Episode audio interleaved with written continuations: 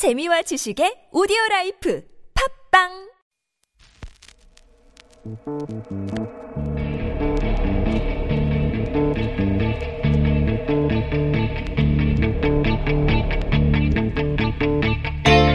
안녕하세요. 아, 김어준의 뉴스 공장 월요일 MC를 맡았던 주진우입니다. 네. 생각보다 괜찮았다 이런 사람들이 많았는데요. 기대치가 얼마나 없었으면 그랬을까 그런 생각도 해봅니다. 그리고 언제 실수할지 몰라서 조마조마했다. 스릴이 있었다 이런 사람도 있었는데 제, 제 실수가 조금 재미는 있죠. 네. 김호준이 구박을 안 하니까 잘하더라 이런 얘기 많았습니다. 많았습니다. 김호준 주의해 주십시오. 아무튼 음, 말주변이 없어서 제가 예, 진행은 생각지도 않았는데 지금 주말 특근까지 맡았습니다. 제작진들이 한 줄을 열었으니까 마무리해야 된다고 해서 아, 나왔습니다. 단잠을 포기하고 나왔습니다. 그런데 저와 달리 도무지 도무지 포기를 모르는 한 남자가 있습니다. 바로 27일 날 서울대 병원에 입원했던 우리 이명박 전 대통령 얘기입니다. 역시 우리 이명박 대통령은 배울 점이 많습니다. 네, 꼼꼼하시고 배워야 됩니다. 이런 노력, 네, 배워야 됩니다. 여러분, 어, 카카가 보석으로 석방됐을 때 제가 뉴스 공장에 나와서 뭐라고 했습니까? 곧 카카는 아프실 예정이라고 얘기하지 않았습니까? 그런데 한치의 예상도 다르지 않게 정말 아프십니다. 암병동에 입원했는데 깜짝 놀라셨죠? 병명이 암은 아니고요. 감기랍니다. 열이 많이 안 난답니다. 그래도 큰일입니다. 어, 계속 아프실 예정이거든요. 보석으로 석방되고 나서 사람들 좀 가려 만나시지 여러 명 만나다가 감기 걸린 거 아닌가 이런 생각도 해봅니다. 꼼수로 고민하다가 고민하다가 무리하신 건 아닌지 이런 생각도 합니다. 카카가 아프니까 제가 속상합니다. 네, 진짜 아프신 건데 어, 제가 이렇게 말하는 건지도 모르고요. 쾌유를 빕니다, 카카. 제가 카카 생각하시는 건 아시죠? 빨리 건강 되찾으시고요. 빨리 감옥 가시기를 어, 빕니다. 카카 쾌유를 빌면서 6월 29일 토요일 뉴스공장 주말 특근 시작하겠습니다.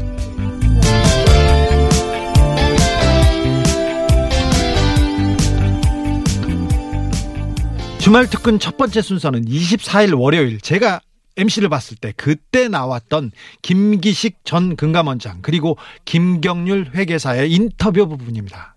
저의 삼성 뭐 쌈바를 외쳤던 동지들이자 삼성 전문가들이죠. 그래서 삼성에서 제일 싫어하는 사람들만 모아놨습니다. 옛날 생각 많이 났습니다. 삼성 문제 진짜 오랫동안 쫓아다녔거든요. 아, 들어보시죠.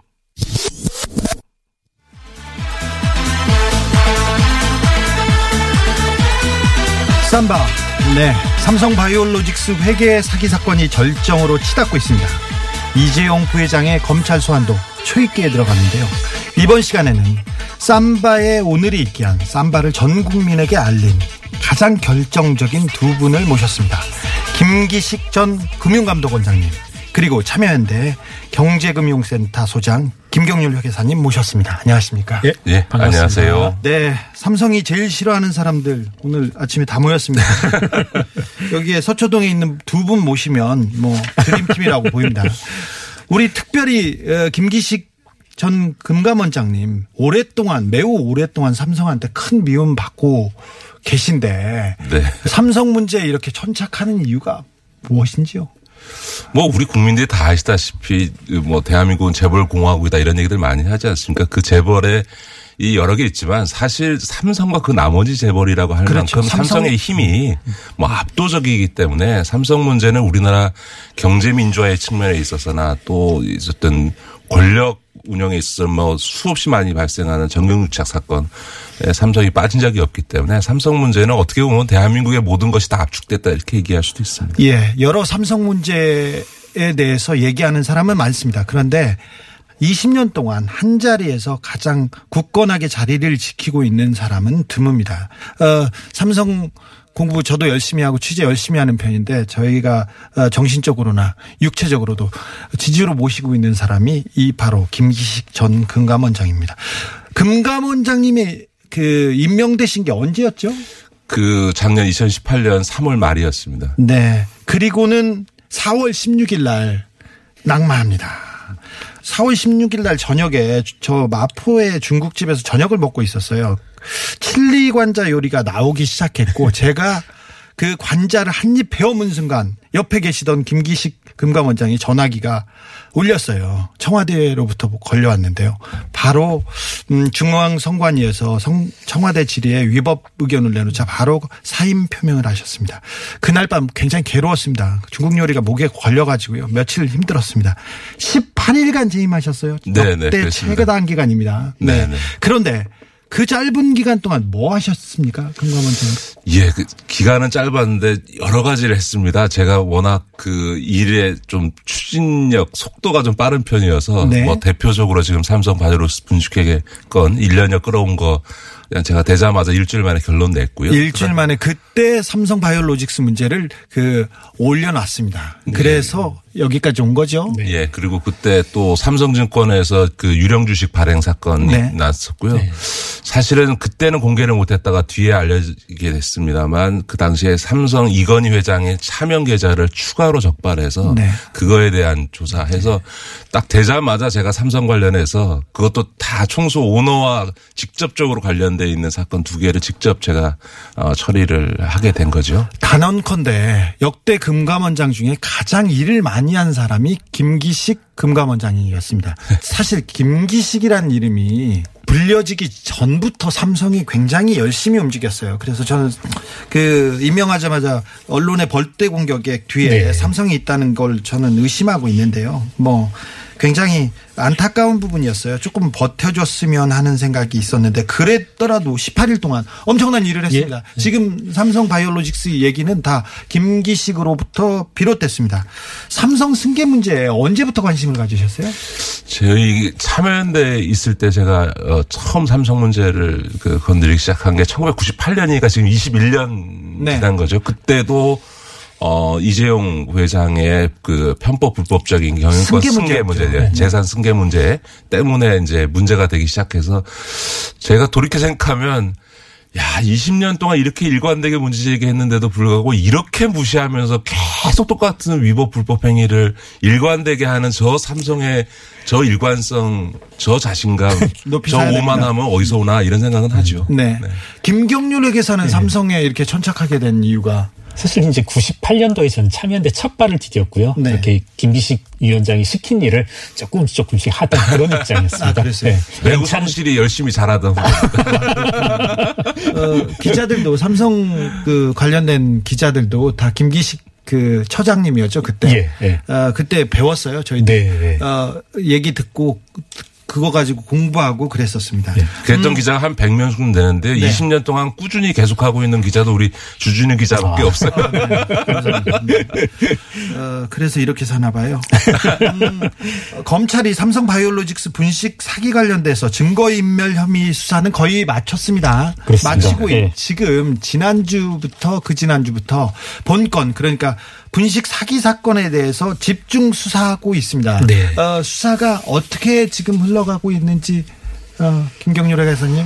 어, 지금 증거 인멸과 관련된 이제 지금 삼성 측 그 마이크를 통해서 보도되고 있는 내용들이 뭐냐면 증거 인멸은 지금 다 드러나고 있는데 회계 분식은 드러난 게 아무것도 없다 검찰 수사 과정에서 아니 얼마 전에 막 사과하고 그러던데 그렇죠. 예. 도둑질 안 했는데 작물만 있다. 그렇죠. 예, 지금 이제 증거 인멸만 드러났고 네, 작물에 대해서 사과를 합니까? 예? 예, 예. 황당한 거죠. 음, 말씀처럼 도둑질은 했는데 작물 뭐 어, 작물에 대해서만 사과했다 뭐 이런다거나 뭐 술 먹고 운전을 했는데 음주운전은 아니다 뭐 이런 식인데요. 사실 지금 이제 저희들이 한번 그 꼭 좀 언급하고 싶은 것은 지금 삼성이 현재 많이 주장하고 있는 논리 중에 하나가 금융감독원 입장을 세 번 바꿨다 이렇게 말씀을 하고 있는데 이제 금융감독위원장님도 나오신 김에 뭐냐면 첫 번째 차- 이 참여연대가 2016년 말에 질의를 했었고 그때 답변이 삼성 측은 뭐라고 하냐면 삼성 측의 회계 처리가 문제가 없었다 이런 답변을 냈다라고 하거든요. 금감원은 지금까지 그랬습니다. 네. 그래서 이제 제가 사실은 한- 그때 8페이지짜리 문서를 오늘 다시 읽어봤어요. 오랜만에. 그런데 이 제가 한번 간단히 읽어보면 질의 3위의 경우 회사가 즉 삼바가 제출한 자료와 설명에 따르면 뭐라고 되어져 있냐면 본건 콜옵션에 대한 공정가치 외부 평가 관련 사항 2014년의 경우 객관적이고 합리적인 추정이 매우 어려운 상황이라 합리적인 평가가 불가능하다라는 의견을 받았다. 이렇게 이제 삼성 측이 주장을 했거든요. 2017년도에. 네네. 그런데 이제 최근에 검찰 수사 과정에서 뭐가 밝혀졌냐면 이것들이 다 조작된 보고서였다. 네. 예, 예. 그런 것들이 밝혀졌어. 저는 과연 회계 분식이 밝혀지지 않았고 뭐 별건의 문제다 이런 거에 뭐 절대 동의할 수 없고요. 그간의 어떤 검찰의 수사 과정에서 이미 이제 고의 회계 분식은 뚜렷이 드러났다. 근데 지금은 아마 분식 회계냐 아니냐 문제는 예, 이미 넘어갔다고 예, 생각합니다. 네, 저는 이미 수사가 뭐 증거인멸뿐만 아니라 분식 회계 관련해서 그 검찰이 이미 증거를 다 네, 갖고 있고 예, 입증 예. 끝났다고 생각하고 지금 아마 7월 말까지 이 수사가 이제 진행해서 끝날 것 같은데 예. 이 수사에는 이제는 어, 이 분식 회계가 결국 이재용 그 부회장의 경영권 승계의 목적으로 이루어졌다라고 하는 사실을 확정 짓는 예. 것. 그리고 거기에 누가 관여됐느냐. 그래서 과연 이재용 부회장이 과- 관여를 입증하느냐라고 하는 마지막 단계에 와 있는 것 예. 같고요. 사실은 처음에 이 금 제가 어, 분식회계로 결론을 내고 어 금융위에 넘길 때 증선이 넘어갈 때 우여곡절이 많지 않았습니까? 그렇겠죠. 아니 금감원은 지금껏 삼성 편에서 삼성보다 더 강력한 삼성의 입장이 돼주곤 했었는데 불과 며칠 만에 이걸 결론 내고 추진한다. 어 그게 고- 굉장히 엄청난 일이었어요.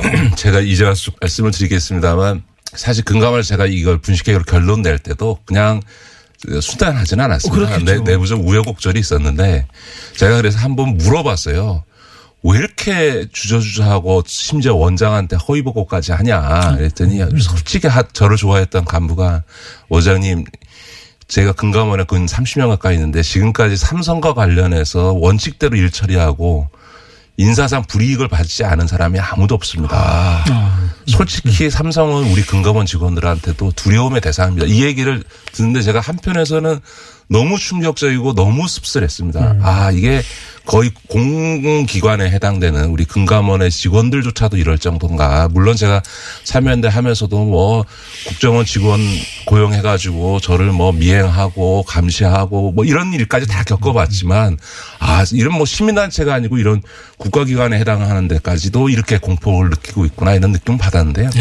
그 뒤에도 이제 그 증선이 넘어가서 이게 중과실이니 그 고의냐 중과실이냐 그다음에 이게 분식회가 예, 되냐 마냐 예. 갖고 금융위 공무원들하고 공방이 있었습니다만 지금 돌이켜 보면 다 우스운 공방인 거죠. 그렇죠. 지금 뭐 예, 예. 누구도 지금 그 그때 문제 제기했던 우리 그- 금융위 공무원이 됐든 회계사들이 됐든 누가 지금 이 바이오로 예, 회계가 네, 네. 분식회계였다라는 걸 부정할 수 있는 사람은 지금 아무도 없는 거고 이제 어, 회사 어, 수사가 거의 정점으로 가고 있는 것이 아닌가 싶습니다. 수사가 정점으로 갈수록 예. 삼성의 언론 플레이가 시작되겠죠. 네. 일부 경제신문이나 그 보수 언론은 사설, 칼럼 이렇게 쓰는데 자기 얼굴 내고 자기 이름 받고 이런 기사를 쓸 수 있을까? 이런 사설을 쓸 수 있을까? 이런 게 너무 쏟아져 나와서 너무 충격인데요. 그렇죠. 뭐 네. 삼성의 지금 대응 방법은 어떻습니까?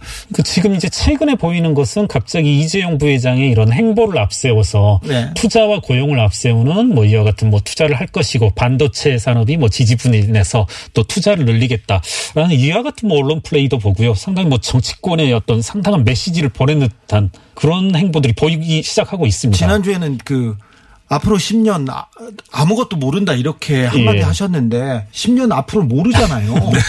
저도 모르고요. 그렇죠. 다 모르는데 이 부분 가지고 100개 넘는 기사가 났더라고요. 예. 아마 이제 우리 국민들께서요. 그 이게 7월 다음 달 넘어가면서부터 이제 이재용 부회장 소환 얘기가 나오기 시작할 네. 텐데 아, 경제 위기 이러면 삼성이 어떻게 된다부터 시작해서 이재용 부회장이 소환되어져서 어, 사법적 판단이 나기까지 정말 엄청난 기사를 보시게 될 네. 거라고 저는 네. 생각합니다. 네. 아마 이 삼성 측에서 이재용 부회장 사법 처리에 해서는 안 된다는 이런 여론을 만들려고 할 거고요.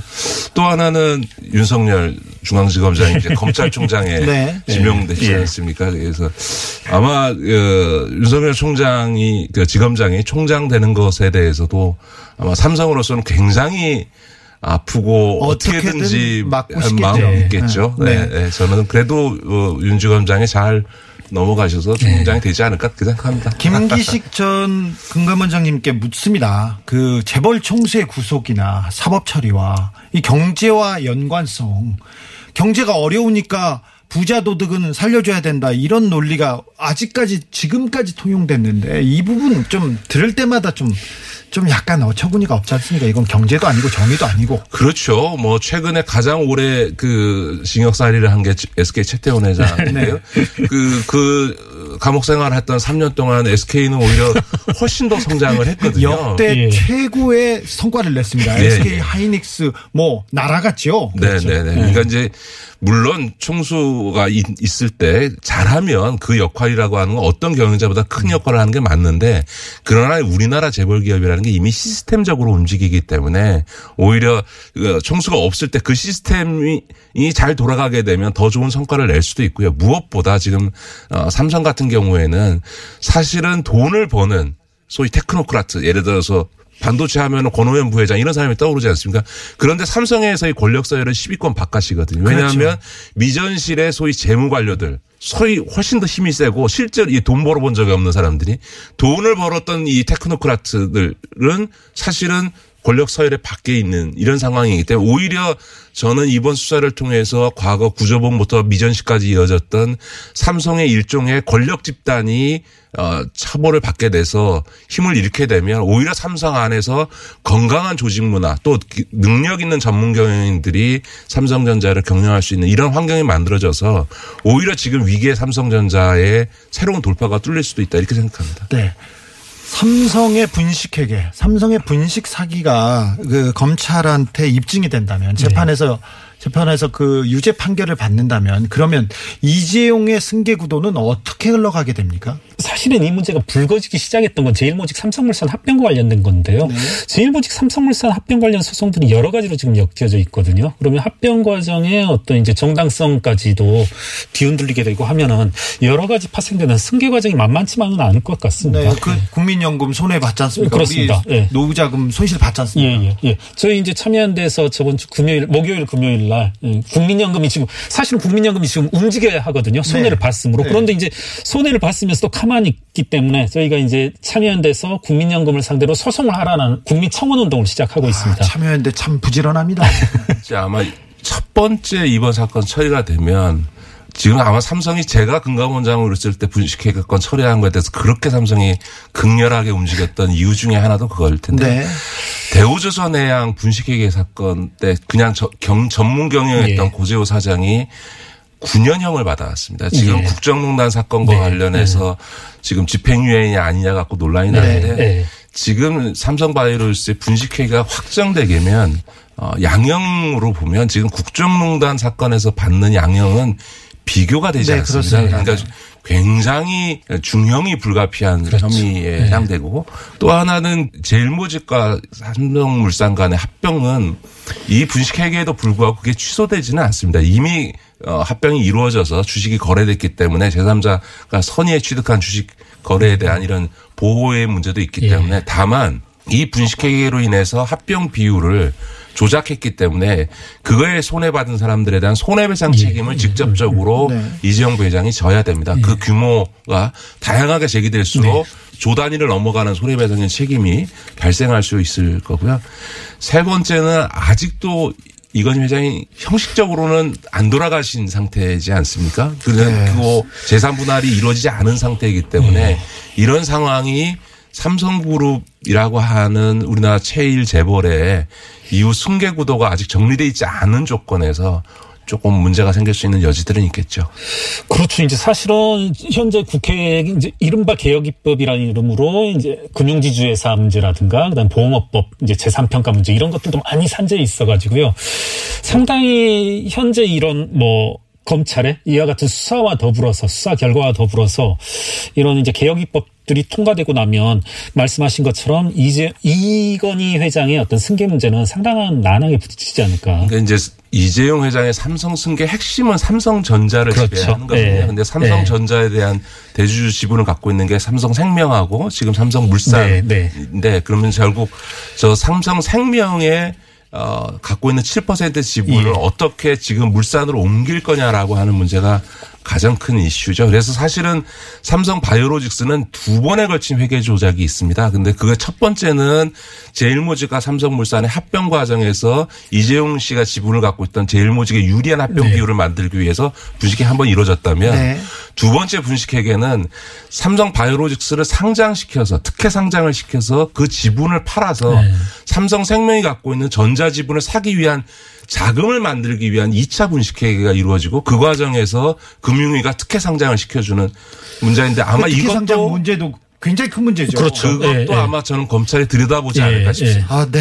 하루 종일도 얘기할 수 있고 하루 종일도 공부하고 싶은데 여기까지 하겠습니다. 지금까지 김기식 전 금감원장님 감사하고요. 참여연대 경제금융센터 김경률 회계사님 감사했습니다. 예. 네, 고맙습니다. 감사합니다. 감사합니다. 방송이 나가고 김기식 전 금감원장이 검색어 1위에 올랐어요. 검색어에 오르자마자 삼성을 옹호하는 듯한 그런 기사. 그 다음에 김기식을 비난하는 듯한 그런 기사. 네. 우연일까요? 뭐 이런 생각해 봅니다. 아무튼 어, 삼성의 함부를 들춰낸 김기식 전 금감원장의 노력 다시 한번 존경을 표합니다. 하다람쥐님은 이런 댓글을 다셨어요. 18일간 역대 최대 업무 처리 대박이다. 이샤련님, 삼성을 긴장하게 한 역대 베스트 금감원장 이런 의견을 주셨습니다. 삼성 바이오로직스 분식 회계 사건은 그간 여러 번 진실이 은폐되고 축소될 수 있었습니다. 그런데 김기식 전 원장 그리고 김경률 회계사의 집요하고 끈질긴 추적 덕분에 진실이 드러나고 있습니다. 물론 저도 조금 조금 도왔습니다. 다급해진 삼성이 자화자찬성 보도자료를 내고 있다는 내용에 여러분들의 많은 댓글 남겨주셨는데요. 유릴리님, 광고비가 얼만데 삼성은 저세 사람 얼마나 미울까? 지양님, 부회장님 없으면 회사가 더 잘 될 것 같다는 느낌적 느낌. 반전 매력님은 진실 규명이 세계적 기업으로 가는 지름길이다. 라는 문자를 남겨주셨습니다. 맞습니다. 저희가 삼성을 아끼고 삼성을 위하고 삼성 노동자를 사랑하기 때문에 이렇게 추적하는 거니까 오해 마십시오. 뉴스 공장 주말 특근 잠시 후에 돌아오겠습니다. 주말 특근 두 번째 순서는 27일 목요일 2부에 방송된 원자력 안전과 미래 우리 이정윤 대표와의 인터뷰였습니다. 24일 정부가 아랍에미레이트에서 바카라 원전 수주 결과를 발표한 것을 두고 참 많은 해석이 오갔는데요. 저도 사실 원전 뉴스만 나오면 궁금했어요. 굉장히 흥미로웠던 시간이었습니다. 지금 들어보시죠.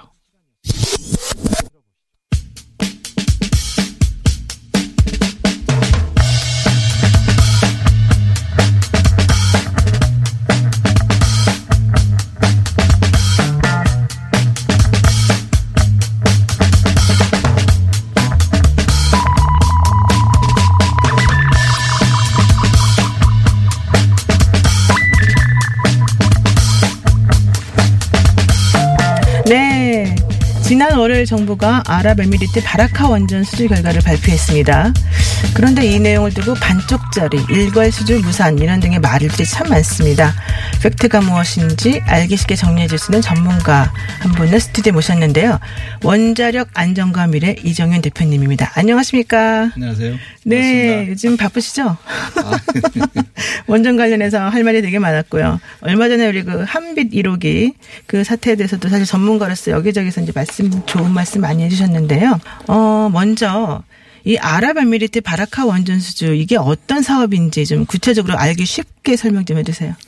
예, 대용량 원전입니다. 1400메가와트라고 하는데 우리나라에서 가장 큰 용량 원전 4기를 UAE에 건설하는 그런 프로젝트가 이명박 정부에서 2009년 12월에 20조 규모로 네. 계약이 돼서 어, 스- 어, 출범이 됐습니다.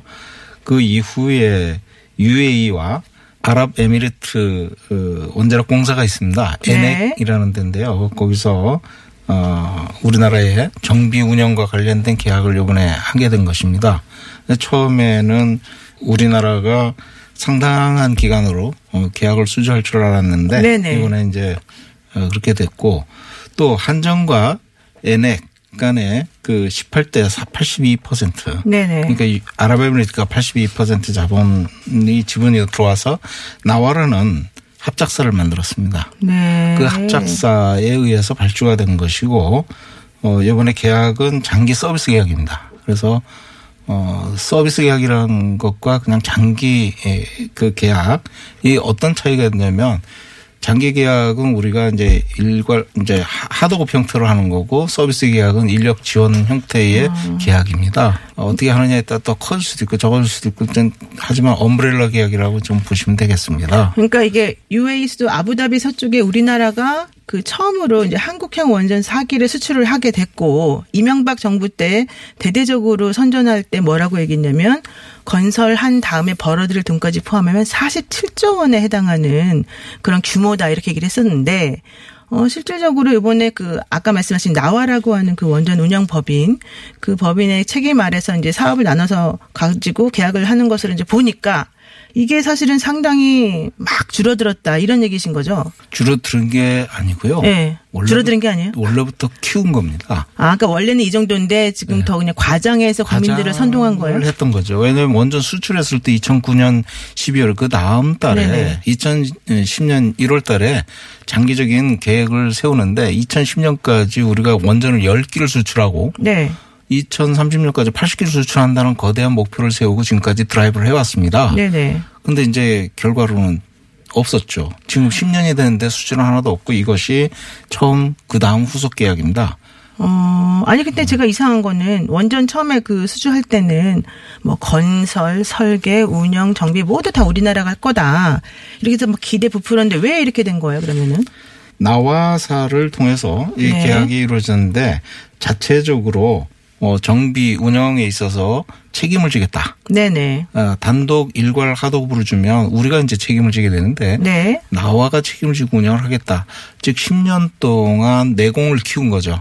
음. 그래서 UAE가 그동안에 자신감을 이제 에, 확보를 했다. 아. 그래서 스스로가 아, 책임을 지고 운영을 하겠다. 한국은 이제 필요한 만큼 도와달라는 만큼 와서 도와줘라. 즉 지원으로 해달라. 이제 그렇게 큰 틀에서 변형이 된 것으로 보입니다. 뭐 우리가 워낙 처음부터 너무 큰 거를 가져갔고 어, 기대를 너무 크게 부풀었습니다. 그러면은 실질적으로 이제 2009년 이명박 정부가 얘- 얘기했던 뭐 이런 것들이 조금 과장된 것이고 특히 우리가 그 당시 이 건설 사업 수주하려고 이 아랍에미리트의 군사 지원까지 사실 약속한 바가 있잖아요. 그러면은 우리가 그 군사 지원은 그대로 해줘야 되면서 또 실제 얻을 수 있는 거는 반도 안 되는 그런 걸로 좀된 거네요. 그러니까 모든 우리가 도와줄 어, 우리가 지원할 수 있는 네네. 계약을 위해서 건설 계약을 위해서 모든 할 수 있는 건 다 한 겁니다. 음. 그리고 거기에 플러스 뭐 여러 가지 어, 보이지 않는 서포트까지. 예, 한 것이 이제 군사 아, 지원까지 이제 포함되어 있었는데 결과적으로는 우리가 기대에 미치지 예, 못한 거다. 훨씬 저조한 형태로 이렇게 돼서 국민들이 많이 실망하는데요. 네. 사실 원전 수출 자체가 굉장히 좀 어떻게 보면 무지개를 쫓는 허황된 거 아니냐. 저는 그렇게 생각합니다. 왜냐하면 수요도 별로 없고 있다고 하더라도 많은 사람들이 야, 우리 2012년까지 10기를 수출하고 네. 2030년까지 80기를 수출할 거야. 이런 아주 중차대한 그런 계획을 세웠지만 네. 그걸 국민들은 많이 믿었어요. 왜냐하면 어, UAE에 4개가 수출이 됐으니까 이 후속적으로 굉장히 많이 수출될 거다 이런 생각을 했는데 네네. 사실상 이거는 과장된 거였고 그거는 사실과는 거리가 멀다. 우리가 주도권을 갖고 있지 않습니까? 임종석 전 비서실장 있지 않습니까? 이 UAE 그 외교안보 특보를 맡고 있는데요. 원래 60년을 보장받을 수 있 던 것처럼 사실 말했던 걸로 기억이 되는데 어떤 2016년에도 이 보도자료에 보면은 60년 운항권이 보장돼서 매출 55조 원이 기대된다 이런 발표가 있었거든요. 제가 볼 때는 기대가 된다 이렇게 얘기를 한 것이고 음. 어, 실질적으로는 UAE가 입장을 바꾼 것 같아요. 어, 자신감이 생겼고 또 한 가지는 원전 수출이라는 것이 또는 원전이라는 것이 경제성 논리만 또는 사업성 논리만 가지고 되는 것이 아니고 네네. 여기는 안보와 안전 이런 것들이 추- 추가적으로 중요한데 그동안에 건설 때 있었던 여러 가지 일들과 함께 어, 특히 안보 문제에서는 지역에 유사시 테러나 네. 만일의 사고를 대비해서 어떻게 보면 강대국을 운영 정비에 좀 포함시켜서 이 다국적 연합군을 구성해서 아, 만일의 사태에 대비하는 그런 목적도 없지 않느냐 이렇게 생각하고 있습니다. 그 얼마 전에 그 이정윤 대표께서는 그 인터뷰 하시면서 이제 뭐라고 하셨냐면 우리나라 그 한빛 그 이번에 이제 사고 난 거 관련해서 때 무자격자가 이걸 뭐 정비한 것이 문제가 돼서 사실은 뭐5% 정도만 이 제어봉이 뭐 올라야 되는데 18% 정도까지 올라간 거 모르고 있었었고 이렇게 된 것은 그 우리의 그 기술을 가지고 있는 그 분들이 UAE에 다 가 있기 때문이다 이런 식으로 사실 말씀하신 게 있어요. 예, 다가 있다기보다는 예. 많은 경험자들이 네. UAE 쪽으로 빼버렸죠. 그쪽으로. 그러니까요. 그러니까 네. 이 UAE 어, 원전 수출 계약에 의해 가지고 네. 어, 우리가 인력을 지원하게 돼 있었습니다. 네. 그래서 국내 원전에서 경험 많은 인력들을 그쪽으로 빼 버리다 보면 국내에는 남아 있는 인력들은 좀, 어, 물론 최대한 관리를 한다 하더라도 한꺼번에 확 너무 많이 빠져나오는데 왜 원전 1, 2, 3, 4, 5기가요 용량이 크기 때문에 우리나라로 얘기하면 한빛본부 음, 네. 전체 인력과 맞먹는 수준의 인력이 가 있어야 됩니다. 그러니까 음. 4분의 1 수준이 나가야 되는 그런 형상이 되다 보니까 굉장히 어려워지는 거죠. 아니 근데 제가 이제 이 얘기를 왜 드렸냐면 그 이번 수주 결과가 발표되기 전에 원자력 안전위원회 안원이라고 하죠. 여기서 뭐라고 얘기했냐면 안원이, 예. 그 최근 한국형 원전의 핵심 기술이 아랍에미리트와 미국 원자력 발전에서 유출됐다 이런 제보를 받았다. 그리고 특히 이게 우리 원전 공기업에서 근무했던 기술자 다섯 명이 이 아랍에미리트 관련 기술 쪽으로 이직을 하면서 핵심 기술이 유출했을 가능성이 있기 때문이다. 뭐 이렇게 얘기를 했단 말이에요. 이게 맞는 말이에요. 저는 그거 오버라고 보입니다. 아, 오버예요? 예, 왜냐하면 냅스 프로그램이라는 건데 그거는 운영 지원해야 하는데 지원 프로그램입니다. 이거는 UA 원전 계약할 때 이미 포함돼 있어서 넘어가 있는 프로그램입니다. 그래서 네. 그것이 유출됐다 할때 어떤 경우를 어떻게 유출되는지 내용이 없이 아, 사람들이 그쪽으로 넘어가서 일부 가져갔다 이렇게 얘기를 하는 기관 간 계약에 의해서 이미 넘어가 있는 프로그램입니다. 아, 원래 넘어가기로 돼 있던 예, 예. 거예요? 어. 넘어가 있습니다. 아니 제가 이게 한국형 원전 APR 1400? 예. 예, 이런 그 주 제어반 설계도와 제작 기술 세부 자료 이런 것들이 넘어간 걸로 보이고 이게 왜 이렇게 넘어가게 됐냐? 어, 한수원 출신 한국인이 국내에서 원전 설계 작업을 하던 중에 취득한 자료를 안 버리고 원래 폐기해야 되는데 안 버리고 가지고 있다가 이직하면서 이거를 자신이 이제 몸값을 올리기 위해서 유출했기 때문이다. 이랬는데 지금 대표님께서는 그거 아니다. 이렇게 보시는 건죠? 어, 그렇게 될 수가 없는 게요. 그게 네. working 파일이라고 보시면 되겠습니다. 자기가 작업하려고 음. 하던 파일이 그냥 자기 디스크에 이제 남아 있는 건데 네. 그걸 지우지 않고 넘어갔다가 그걸 가지고 거래를 했다.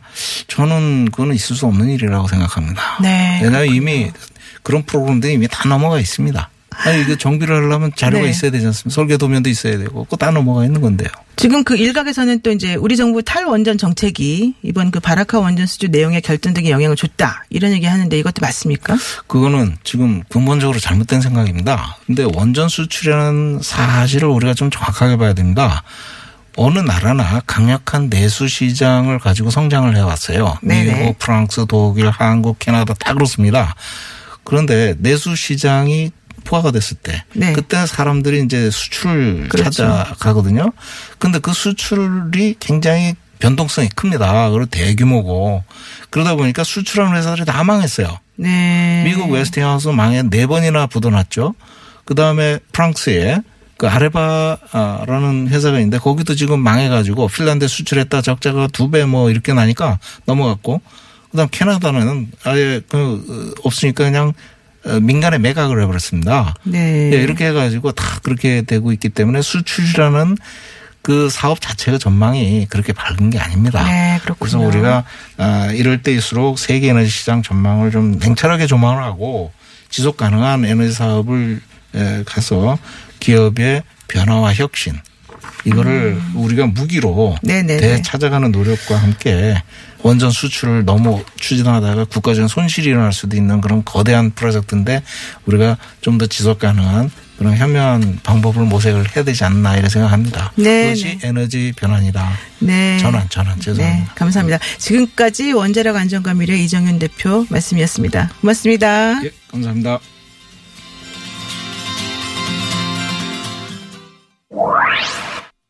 정말 각하의 능력은 어디까지일까요? 정말 숭배하지 않을 수 없습니다. 아, 이토록 위대한 사람이라니. 제가 쫓는 그분 정말 아, 위대하십니다.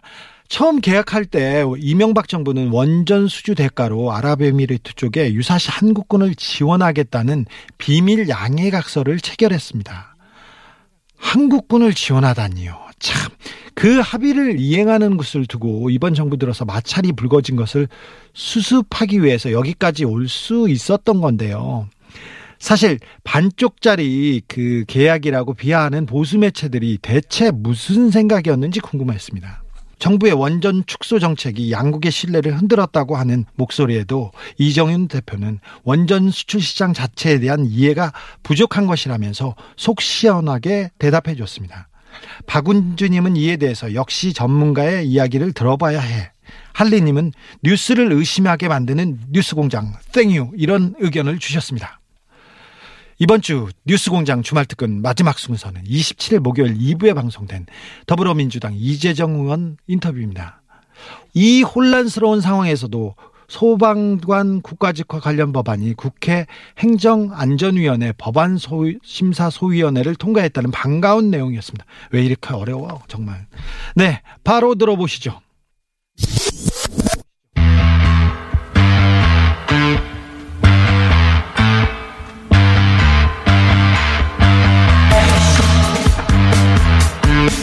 네, 뉴스 공장 애청자들이 기다리고 기다리던 이재정 의원 나오셨는데요.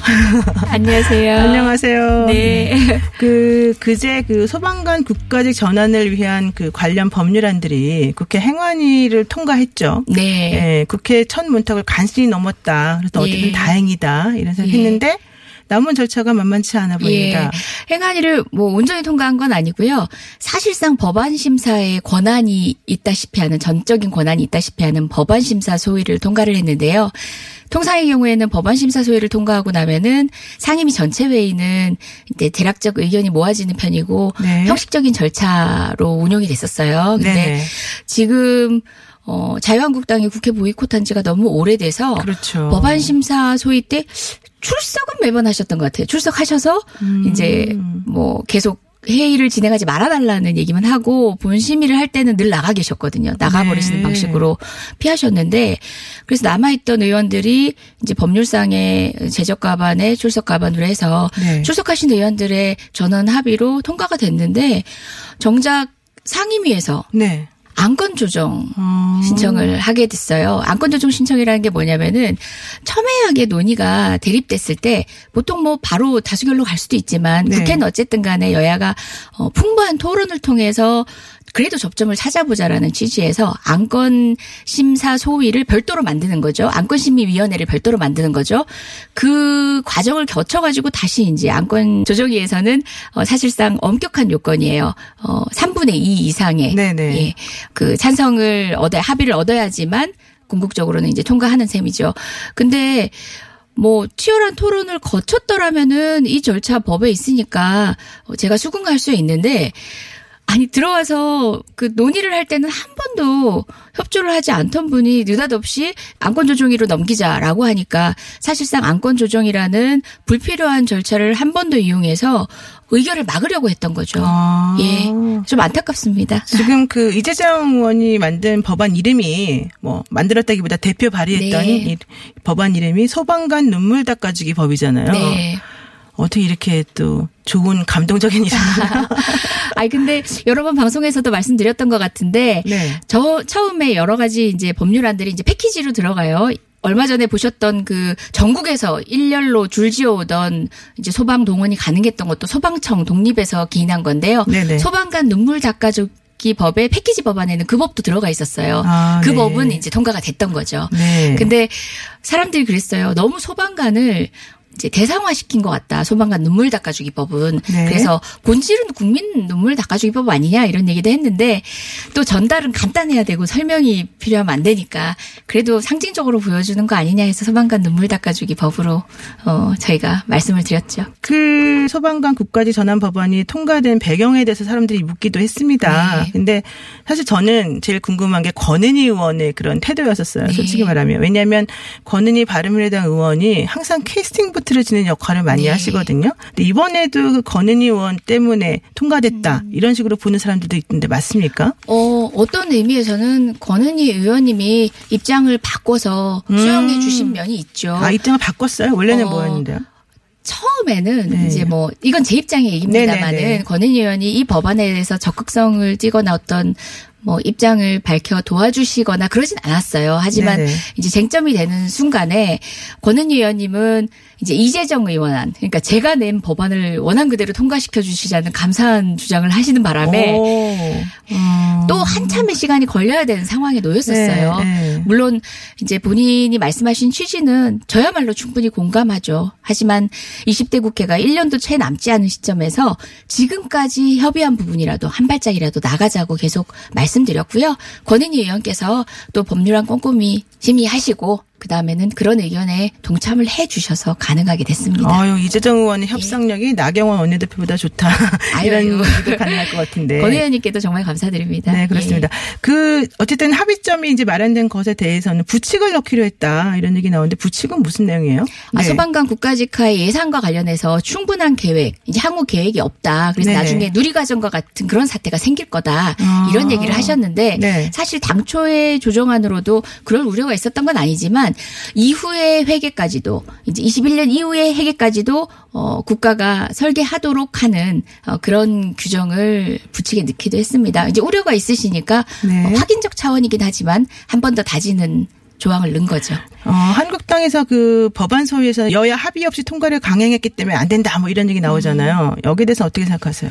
많은 분들이 의아해하시는 분들 많을 거예요. 어 네. 나는 다수결로 국회가 통과되는 줄 네, 알았다. 네. 민주당 뭐 과반 이렇게 되는데 민주당 왜 법안 못 통과시키냐 이런 얘기 굉장히 네. 많이 하셨거든요. 네. 근데 이제 국회는 뭐 통상의 관행이라는 이름으로 사실상 다수결제보다는 전원 합의제에 의존하고 있었어요. 아, 근데 네. 그러니까 관행이라는 게 어, 사실상 다수결에 이르기 전에 충분한 토론을 거친다는 측면에서 의견 조율에 접점을 만들기 위한 노력이 필요하다는 점- 점에서는 맞지만 네. 다수결제를 무력화시키는 방식으로 특히 일방이 이렇게 토론 과정, 논의 과정조차도 참여하지 않는 때조차도 네. 전원 합의를 한다는 거는 사실상 법 을 넘어선 의사 결정 과정이거든요. 네네. 그래서 그 과정도 생략하면서 만장일치를 계속 요구하고 네. 사실상 법률을 넘어선 그리고 국민한테는 하동등에 도움도 되지 않는 만장일치를 요구하니까 조금 갑갑했습니다. 그 법사위 위원장 그 자유한국당 여상기 의원인데 어뭐 소위에서 표결 처리된 법안들을 법적 근거가 허용하는 한 관계 상임위를 다시 해보야겠다 이런 얘기를 했대요. 이게 네. 가능한 얘기예요? 일단 두 가지 측면에서 네. 뭐 어떤 것이 있든 간에 법사위원장이 상임위로 다시 통과시킨다? 네. 아, 해부한다? 음. 이럴 수 있는 법률적 권한이 없습니다. 우리 진행자께서도 이제 법률가시지만 네. 그럴 수 있는 권한이 법에 적혀져 있지 않고요. 네. 무엇보다 지금 합의 없이 된 것이라는 네. 게 조금 전에 설명드렸던 그거죠. 그렇죠. 다수결 네. 원칙, 법률에 따른 절차를 모두 거쳤습니다. 그랬음에도 불구하고 그걸 하자라고 주장하는 거는 법을 넘어선 주장이고요. 어, 본인이 소속한 당을 넘어선 국회직이거든요. 네. 근데도 당의 입장에 따라서 정치적 어, 이런 공표를 하는 것은 매우 우려스러운 상황입니다. 근데 제가 그런 논평을 했어요. 음. 네. 법사위원장직은 당직이 아니다. 네. 자유한국당의 당직이 아니다. 국회직이고 국민이 부여한 권한만큼만 정말 엄격하게 권한을 살펴보시고 행사하셨으면 좋겠습니다. 그러니까 만장일치가 아니라 다수결로 통과됐기 때문에 합의가 없는 거나 마찬가지다. 지금 이렇게 예. 얘기하신다는 거죠. 예. 참 독특하신 해석인데요. 예, 예. 어, 국민들이 납득할 수 없는 국회 관행이란 게 있는데요. 그 나름 또 이제 여야 간의 원활한 의사협조를 위해서 필요했던 것도 있겠지만 그럼에도 불구하고 목표는 여야의 존중이 아니라 그렇죠. 국민을 존중하는 게 궁극적 네. 목표입니다. 네네. 거기에 따라서 의사결정이 이루어졌으면 좋겠습니다. 그럼 앞으로 남은 의결 절차는 어떻게 되나요? 예, 지금 안건 조정이 해부되었기 때문에 최장 90일까지 이제 조정위에 계류되는 거죠. 근데 좀 음. 네네. 걱정되는 거는 네. 이 우리가 5.18 진상규명일 때 보지 않았습니까? 자유한국당이 규명위원회를 구성하지 않는 방식으로 그 계속 미루고 있었어요. 음. 네네. 그리고 안건 조정위의 위원을 뭐 대략 2인 정도가 자유한국당의 선임 권한인데요.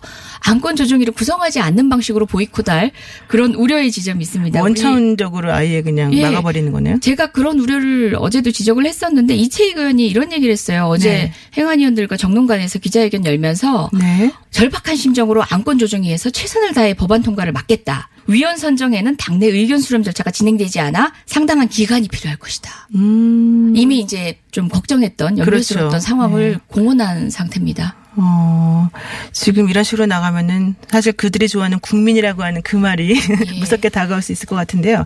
어쨌든 그 또 하나 지금 궁금했던 것 중에 하나가 그 진실 화해를 위한 과거사 정리 기본법이라는 게 있지 않습니까? 네네. 이 법도 소위를 통과한 걸로 알고 있는데 네. 이것도 3년 정도 묶여 있었죠? 맞습니다. 어, 사실상 진즉에 진즉에 이제 조사 그 그러니까 특조위에 어떤 기한을 연정해서 하던 일을 계속 할 수 있었어야 되는데 네. 이명박 정부 당시에 그런 이제 일몰 기간이 다한 이 위원회의 어, 생명을 연장하지 않은 겁니다. 그냥 한참 일하고 있는데 문을 닫아버린 격이거든요. 음, 네. 그랬기 때문에 어, 기한 연장이라도 먼저 하자는 게 거듭된 우리 당 비롯한 시민사회의 요구였는데요. 네. 어, 이번에 어찌되었건 간에 최소한의 틀 안에서 법안을 성안을 했는데요. 어, 이 내용 역시 3년이 아니라요. 지금 벌써 10여 년을 기다려 온 것입니다. 그리고 아. 정작 그 당사자 피해자들의 입장에서는 네. 몇십 년을 기다려온. 반백 년을 기다려 오신 분도 있습니다. 그래서 아, 더 네. 늦출 수 없는 법이라는 점 그리고 안건 조정이 뭐 신청한 그것이 권한 남용이긴 하지만 10분 존중하더라도 안건 조정에 적극적으로 협조를 해주시고 논의에 참여해 주셨으면 좋겠어요. 네. 아이러니하지 않나요? 장애 투쟁을 하다가 방해를 할 때는 제도권 안에 있는 절차를 어, 남용을 합니다. 너무 안타까워요. 아니 예. 어떻게 구구절절히 옳은 말씀만 하세요. 제가 할 말이 없어서 네, 네, 아 이것만 하잖아요. 예. 우리 또 같은 이제 법률가시고 네네. 관계 절차법을 너무 잘 아시니까 더 수긍을 해주시는 것 같은데요. 저희도 열심히 하겠습니다. 네, 지금까지 이재정 의원이었습니다. 감사합니다. 고맙습니다. 소방관 눈물 닦아주기법이라는 뭉클한 법안을 발의했던 이재정 의원. 이 방송에서도 법안 통과 과정의 아쉬움과 안타까움이 고스란히 드러났습니다. 일부 여론조사에서 국가직 전환, 그러니까 소방관이 국가직으로 전환해야 된다는 찬성 비율은 80%가 넘습니다. 심지어 자유한국당 지지층에서도 찬성 의견이 훨씬 높습니다. 그런데 이 법안이 통과가 안 됩니다. 정쟁의 도구로 다룰 법안이 아니라는 거죠. 주로주님은 국회 관행보다 더 위에 국민의 정서가 있습니다. 한태현님은 이 법안만큼은 통과시켜서 실망시키지 말아야라는 글을 남기셨습니다. 과로에 시달리다가 컵라면 먹는 소방관 그 모습에 뭉클했던 사람들 많습니다. 그 모습 안아주고 싶었던 국민들의 마음을 좀 국회의원들이 헤아려 주셨으면 합니다. 이번에야말로 국민들의 바람에 국회가 응답하길 바랍니다. 공장장이 휴가를 가고 special MC들로 채워진 한 주. 여러분들은 어떻게 들으셨습니까? 물론 제가 좋다는 분들 많으셨어요. 신선하고 재밌고 제 실수를 좋아하시는 분들 많았다는 거 아는데 근데 댓글 중에 매우 씁쓸한 일입니다만 공장장이 그립다는 분들이 좀 더 많았어요. 아 그러면 공장장이 진행은 잘하죠. 정리도 잘하고요. 그리고 네 1등 방송 아닙니까? 어, 공장장이 빨리 와서 자리를 찾아 차지해야죠. 네. 어, 휴가를 보내고 온 만큼 공장장이 더 열심히 어, 뛸 수 있도록 응원해 주세요. 음, 아무튼 응원해 주십시오. 그러면 김호준은 더 잘합니다. 네. 마지막으로 어, 주말 특근을 저한테 맡아달라는 건 어, 좀 무리인 것 같아요. 저는 고정이 싫어요. 저는 집에 고정도 싫은데 시사인 고정 싫어가지고 그만뒀는데 이거는 그런 것 같아요. 제가 누차 말씀드렸다시피 어, 제가 라디오 진행을 한다면 시사 프로가 아니라 음악 프로라고 음악 프로는 제가 할 용의가 있다는 걸 여기에서 다시 한번 말씀드립니다. 아무튼 하루였지만 굉장히 어, 즐거웠습니다. 여러분들하고 얘기하는 게 저한테도 큰 추억이었고 어, 기쁜 기억으로 남을 것 같습니다. 저 같은 탐사보도 기자가 이명박 대통령만 쫓아다니는 기자가 삼성만 쫓는 기자가 음악으로만 채워진 방송을 해도 이상하지 않는 날이 오길 정의와 평화가 강물처럼 흐르는 그런 날이 오길 아, 뉴스 공장 주말 특근에서 기원해 봅니다. 여러분 감사했습니다. 안녕히 계십시오. 안녕.